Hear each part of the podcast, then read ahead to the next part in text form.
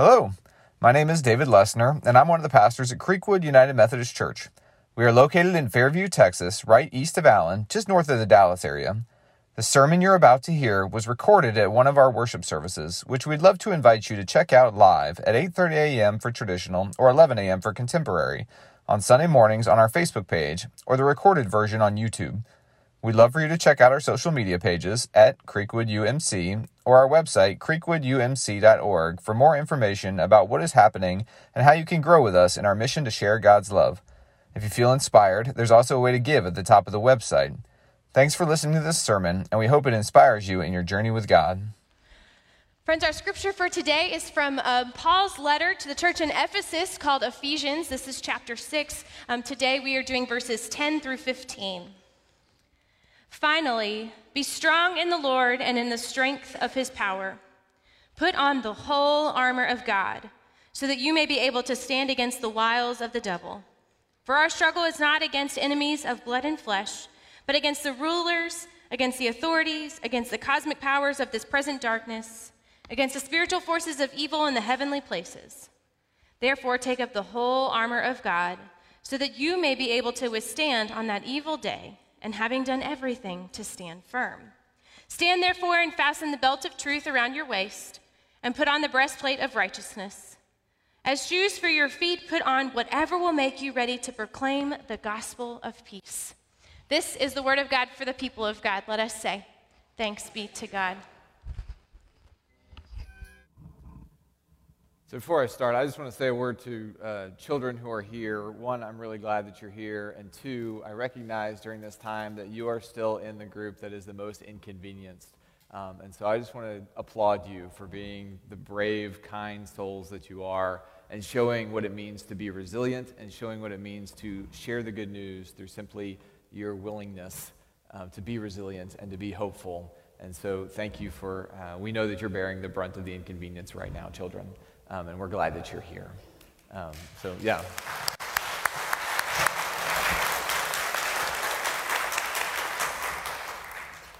So, before I got married, I assumed that I had every shoe that anybody ever needed. I had five. Um, I had a pair of sandals that I could wear. I had a pair of running shoes. I had a pair of basketball shoes. I had my soccer cleats. And then I had a nice uh, pair of black shoes that I wore with every nice outfit, Cause but apparently black shoes don't go with everything. I didn't know that yet.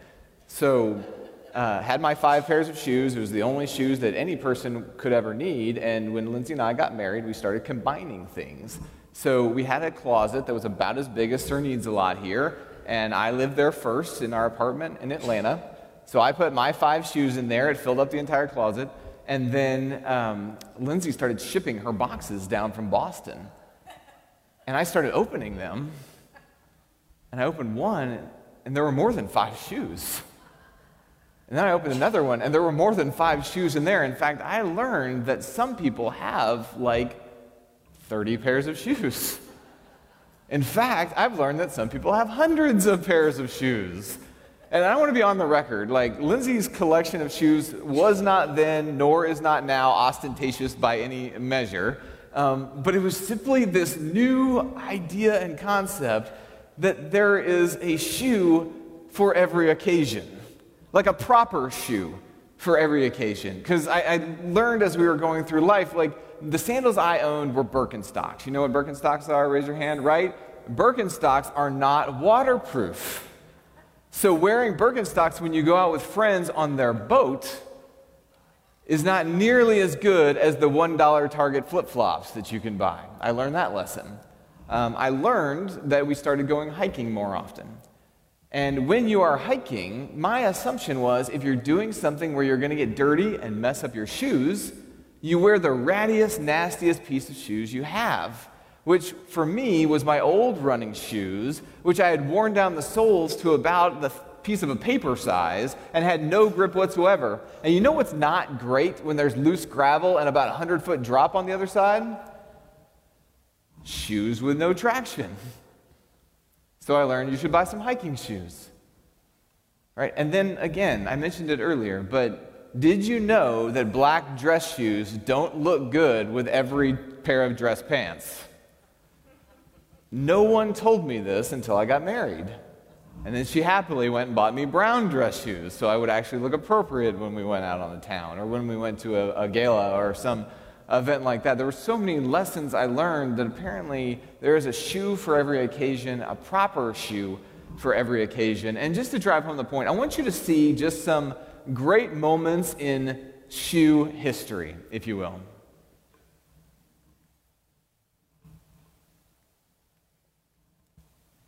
Why is this not? Oh, it's because I have the thing. Okay. Jim, will you roll that, please? Only one kid in history had ever attempted what Benny was about to. And he got eaten. So we were worried. Real worried. Even when Benny brought out the secret weapon. Shoes guaranteed to make a kid run faster and jump higher. PF Flyers. Yes, I'm ready now. Then close your eyes and tap your heels together three times. And think to yourself, there's no place like home. Yo, Mars Blackman here with my main man, Michael Jordan. Yo, Mike, what makes you the best player in the universe? Money's gotta be the shoes. Shoes, shoes, shoes. shoes. You sure it's not the shoes? I'm sure, Mars.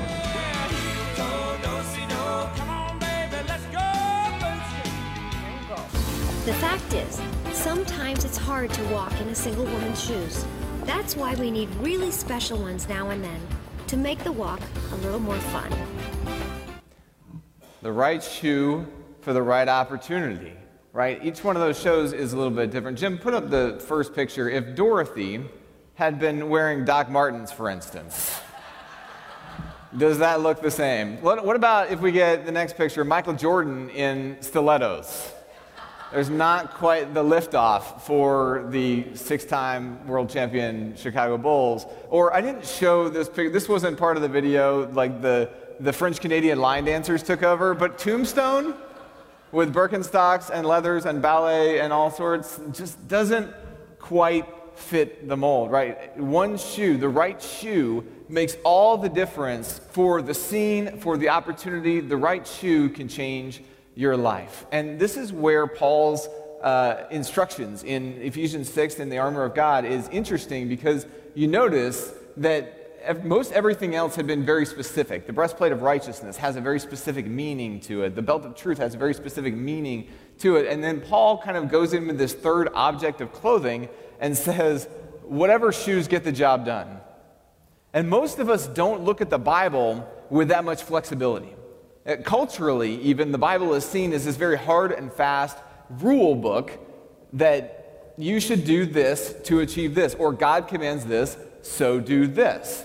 Um, and Paul's words here leave a lot of flexibility for our kind of co creation, our, our choosing in how we're going to go share the good news. It unites us. The armor of God is about the why, the what, what we're going to share, but how we're going to go do it is left with a lot of room in there. And this is something that is actually more in the Bible than you may think.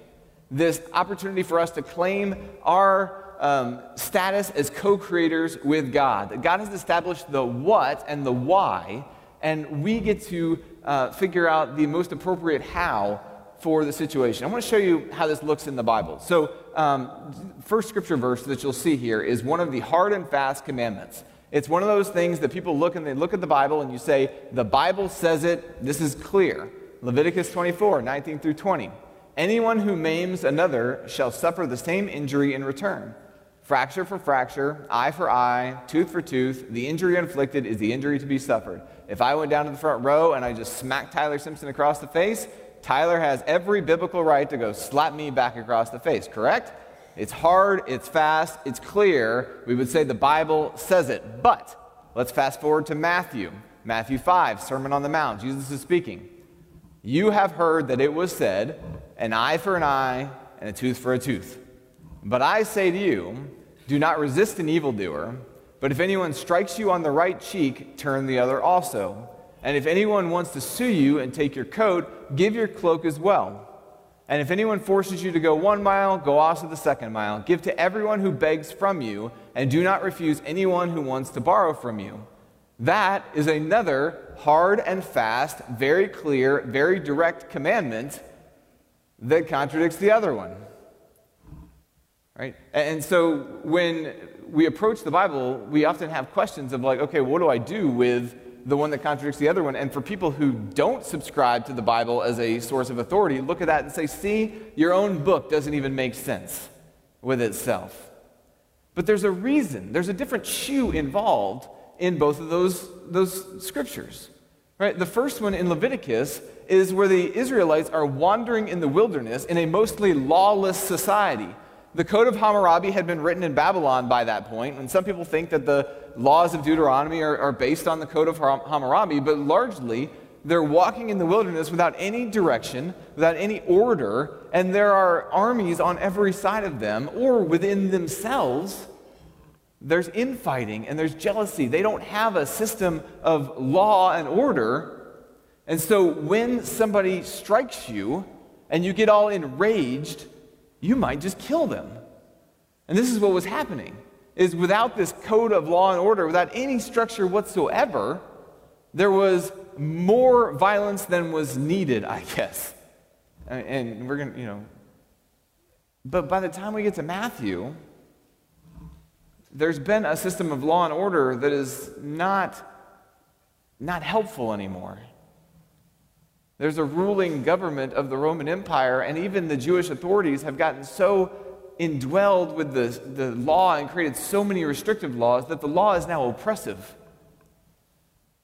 So, the, the shoe to take the good news to the Israelites wandering in the wilderness who are afraid for their lives if they step out of turn against their neighbor, right? That shoe is saying, that law is prescriptive for them to say, hey, we're going to just try and limit the violence that's going on. So, tell you what, a good idea is that if you slap this person, they get to slap you back, and we'll call it fair, right? When there's nothing, that makes sense. But the law and order had grown to such a level that it was oppressive, that you weren't afraid of what your neighbor would do to you, you'd be afraid of what the law would do to you. And so Jesus steps into this situation and says, Here, I'm going to tell you, you've heard, you've heard that if you slap somebody, they get to slap you back, and that's fair. But we've been slapping each other way too long. And the good news you need to hear is that the kingdom of God is not about violence. The kingdom of God is not about fear. The kingdom of God says that we are to love our neighbor and our enemy as ourselves. And for people who have been living under this oppressive law, to be freed by grace is good news that Jesus brings to them. And this vision of something more, they've been living in this military dictatorship, and to hear that there is a kingdom they can be a part of that is full of grace for each other in fact, I mean, the hard and fast commandment, it doesn't say you should give to only those who deserve it. It doesn't say you should give to only those who are going to spend it wisely. There's a very hard and fast commandment. You should give to whoever asks of you. Because the law in the kingdom is grace, the law in the kingdom is forgiveness. The way in which we relate to one another is love. And for people who have been oppressed, this is good news. This is the shoe that needs to carry that good news. And we see from both of those standpoints, they are helpful in their cultural context, even if they don't agree with each other. And where Paul is giving us flexibility, and even Jesus gives us this flexibility, is to say, here is the good news. Here is the kingdom that exists upon mutual love for one another, of loving our neighbor as ourselves. Here is the, the kingdom that exists where where God's rule, where that rule that says you are worthy of grace and forgiveness is the baseline of how we treat each other. That here is the kingdom in which your ego is separate, or your ego is, is cured, if you will, to see the needs of others before your own needs. Right? That's the shoe that made all the difference. Those are the shoes Jesus put on for that context, and what we would ultimately find is our context as well. And we see how Paul does this. Paul goes in, uh, he talks to the Corinthian church. And where, uh, let me just tell you before I get into the Corinthian passage, I had an experience a couple years back, um, kind of right off to another. Is one of those, Carolyn was talking about this season where um, she went to conferences all the time the other day. Um, because we get in these seasons of where it's just like, oh, there's an educational opportunity. I need to take it. And this was my season of taking every educational opportunity, and they were all around evangelism. And evangelism is just the word of evangel is uh, evangelon is good news. When you have gospel, it's evangelon of Matthew or evangelon of Luke, and so evangelism is telling the good news, and it's not threatening. It's just telling somebody what you're excited about. And uh, so I went to this conference, and they were like, "Okay, we're going to give you the five-step surefire strategy to, to share the good news with somebody." And so we went, and there were literally, it was five lines. Like you start with this, and then they're going to counter with this, and then you're going to come back with this. And it was like you could predict everything that was in the people's minds. And um, some brave soul in the back said, So, hey, I've said this first one to somebody, and it didn't work very well. And the teacher at the front said, No, just follow the steps. Right? It was the military boot style of evangelism. Now, a couple weeks later, I went from, from take these five steps and everything will be okay to um, the Saddleback model, the Rick Warren Church model. Uh, it's, um, we affectionately know as the bait and switch model. And what you do is you hold this mega event that has nothing to do with Jesus whatsoever. And you, so you get, like, let's just say the Beatles to come, right? So the Beatles are playing a concert. Um, next Sunday is when that will happen, by the way. Uh, so the Beatles are playing a concert and you invite everyone to come just to hear the Beatles. And so, of course, everybody wants to hear the Beatles. So they all come, right? And they're all expecting John and Ringo and Paul and George to put on this great show. But then, somewhere in the middle of it, that's when the pastor gets up. And the pastor says, Hey, I know y'all are all here to hear the Beatles, but there's something so much better than the Beatles, right? And then you get in and you start spreading the gospel. And then all of a sudden, all these ushers and counselors start showing up next to you. And it's this real pressure packed situation of, people who just came to hear good music are like bombarded with the good news, right? It's this trap that you're, that you're stuck in. And so they, they, um, they talked about this model and said, yeah, you just need to focus on events that have nothing to do with Jesus so that you can tell Jesus to people. So let's fast forward to Wednesday, where we have people who are interested in using our building for, um, for, to help out with their cause. And um, we, we I walk them around, I'm talking, they're wonderful, wonderful people. I want to be friends with these people. And um, by the end of it, um, the man looks at me and says, Now you should know we're not religious in any way whatsoever. I said, Okay. I said, That doesn't bother you? And I, I said, Well, I'd love for you to be. Um, but no, I mean, if we're sharing a building and we're both doing good for the common good of the community, I feel like God is moving in that. And, and then we had a 30 minute discussion about how prevenient grace works and and grace in general works and like christianity is a non-judgmental space where we invite people to journey and they don't have to be perfect right off the, the bat and it was this really interesting discussion because you know the two things that when they moved over from europe they thought about american christians? A we're all judgmental and they experienced this. B we do these really big bait and switch events that are all about getting our, their money and I thought back to these two evangelism experiences, and I said, what if I had put those boots on? What if I had put on the slippers of fuzzy Christianity and just said, oh, it really doesn't matter. Let's just come hear the Beatles play. Right? But instead, I don't know, for some reason I put on the right shoes in that moment, and they're not Christians right now. And honestly, my intention with them is purely just to love them for who they are and maybe share our space with them for a great community cause. But I do know that I got a text message back from one of these people on Thursday that just said, We're still blown away that there's a pastor that we met that we like in this area. And I thought that was a win. right? No, I'm like, I'm just, for whatever reason, we've bought this facade that there's only one pair of shoes that any Christian can wear. We've bought this facade that there is only one pair of shoes that somebody needs to see us wear. That we need to go hard charging into the world. We're fighting culture and we're at this war, so lace up your boots. Or, you know, we're all just going to wear flip flops and cruise because this is God loves us and it really doesn't matter what we do in the world. When in reality, there's a different pair of shoes that you wear to a funeral than you do when someone's born. There's a different pair of shoes that you walk in when somebody's struggling through a divorce than what you lace up for the wedding. You know, ironically, it's the same pair of shoes when somebody's 45 and going through a midlife crisis as it is when a teenager is questioning their identity. Right? But there's different shoes that we put on because the gospel plays different in different contexts. It's the same good news. It's the same good news that God so loved the world that God sent Jesus to push the evil out of the way, that our sin would not be a barrier anymore, and that we could live in light of love, and that we could actively engage with our neighbors. In 1 Corinthians, Paul says, To the Jew, I became the Jews. To the free, I became the free. To the hurting, I became the hurting. To those who are confident, I became confident. Right? What our job is, when we're, when we're suiting up here, what our job is, is to read the culture, to read the room, and to put on the right shoes that are going to bring that good news in the right context. And for those who are hurting, it's the shoes that go and hurt alongside somebody. For the overconfident, it might be the shoes that show them what it means to be humble. For those who are questioning, you know what? We put on our loafers and we spend as much time there as possible. And we allow them to question and we sit with them in their questions and we share our questions too. And you know what? For somebody who is just amped up for the gospel, we put on our Nikes and we run full force alongside of them. We bring the good news in whatever way it needs to be received. It is the same good news, but the same way of delivering the good news does not work in every situation.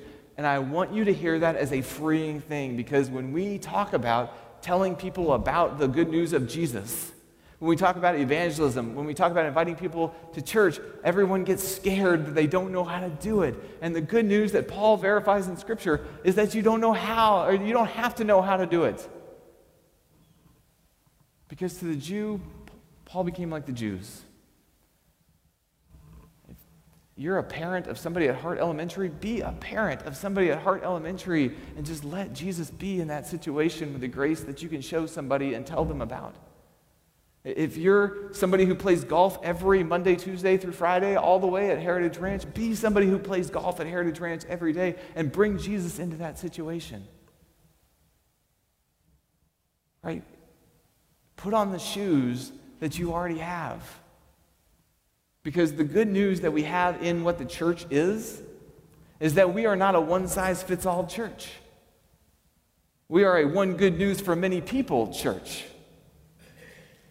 And we have people who think differently and have different patterns of life and different busyness schedules and different stages of life. And you know why that's amazing? Is because the retired person can go and talk to the other retired person. The kid who's in fourth grade can go talk to the kid in fourth grade. We don't have to be everything for everyone because God has granted us the church.